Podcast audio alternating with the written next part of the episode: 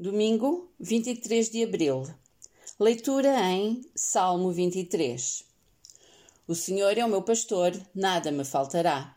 Deitar-me faz em verdes pastos, guia-me mansamente a águas tranquilas.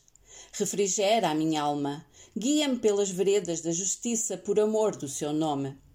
Ainda que eu andasse pelo vale da sombra da morte, não temeria mal algum, porque tu estás comigo a tua vara e o teu cajado me consolam. Preparas uma mesa perante mim na presença dos meus inimigos. Unges a minha cabeça com óleo, o meu cálice transborda. Certamente que a bondade e a misericórdia me seguirão todos os dias da minha vida, e habitarei na casa do Senhor por longos dias. Quantos de nós já recorremos a este salmo em momentos de dificuldade? Pessoas que vivem e cresceram em cidades não têm uma imagem clara do trabalho e qualidades de um pastor. Davi sabia do que falava, porque ele mesmo tinha sido pastor.